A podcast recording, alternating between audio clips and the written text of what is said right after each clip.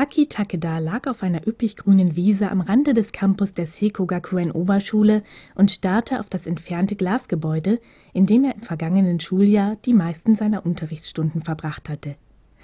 Es war ein herrlicher Frühlingstag, der das Ende der Zwischenprüfungen mit den Schülern zu feiern schien. Die Sonne strahlte warm vom beinahe wolkenlosen Himmel, und ein leichter Windhauch bewegte die Blätter der nahen Kirschbäume, deren Knospen kurz vor der Blüte standen. Es war nicht zu fassen, wie schnell die Zeit vergangen war. Takeda wandte den Kopf und lenkte seinen Blick zu Rio Hirakawa hinüber, der ganz nahe bei ihm bäuchlings im Gras lag und intensiv in die Lektüre eines dicken Buches vertieft schien. Mit seiner Hilfe hatte Takeda es gerade so durch die Prüfungen geschafft. Obwohl Hirakawa mit seinen Aufgaben als Wohnheimsprecher und der Leitung des Kendo-Clubs, die er nach Yamato Kurois Verweis im vergangenen Jahr spontan übernommen hatte, beschäftigt genug gewesen wäre, hatte er seine wenige Freizeit auch noch dafür geopfert, Takeda Nachhilfeunterricht zu geben. Um es ihm zu ermöglichen, auf der Sekogakuen bleiben zu können. Um es ihnen beiden zu ermöglichen, zusammenbleiben zu können. Was liest du da eigentlich? fragte sich Takeda laut, während er mit den Augen Hirakawas scharf geschnittenes Profil nachzeichnete, jedes noch so kleine Detail von ihm in sich aufnahm. Es dauerte einen Augenblick, ehe Hirakawa antwortete. Die göttliche Komödie von Dante. Eine Seite schlug um. Als Takeda nichts erwiderte, fügte Hirakawa hinzu eines der bedeutendsten Werke der italienischen Literatur aus dem 14. Jahrhundert. Du solltest auch mehr lesen. Takeda verdrehte die Augen obwohl er genau wusste, dass Hirakawa recht hatte. Am Samstag ist übrigens die Abschiedsfeier für die Absolventen aus dem dritten Jahr. Ich dachte, du würdest sicher gerne hingehen, setzte Hirakawa nach einer kurzen Pause hinzu, den Blick immer noch auf sein Buch geheftet. Mit einem leisen Seufzer ließ sich Takeda zurück ins Gras sinken und starrte in den stahlblauen Himmel empor.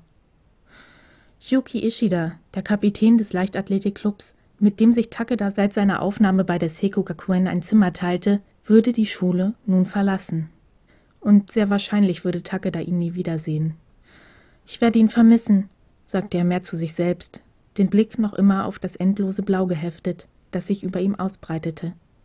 Mit einem dumpfen Geräusch schlug Hirakawa sein Buch zu. Einige Sekunden lang geschah nichts. Dann schob sich Hirakawas Gesicht in Takedas Blickfeld. Seine Augen dunkel und tief, seine Nase nur wenige Zentimeter von Takedas Gesicht entfernt. Sofort begann sein Herz schneller zu schlagen. Kein Wort entrang sich Hirakawas Lippen. Er sah Takeda einfach nur an, direkt in seine Augen, in sein Herz. Dann küsste er ihn. Einen Augenblick lang schien die Welt stillzustehen, konnte Takeda nichts als den heftigen Schlag seines eigenen Herzens hören. Doch dann schob er Hirakawa von sich fort Hör auf, was, wenn uns jemand sieht?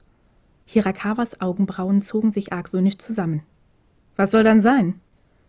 Diese Frage konnte doch unmöglich ernst gemeint sein. Mit seinem fabelhaften Notendurchschnitt und den vielen Ämtern, die er bereits im ersten Jahr seiner Oberschulzeit bekleidet hatte, war Hirakawa für viele Schüler ein Vorbild. Er konnte es sich nicht leisten, seinen guten Ruf zu verlieren.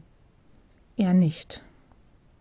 Schon damals, als Hirakawa die Aufnahmeprüfung manipuliert hatte, um es Takeda zu ermöglichen, die Seko Gakuen zu besuchen, hatte er alles für ihn riskiert.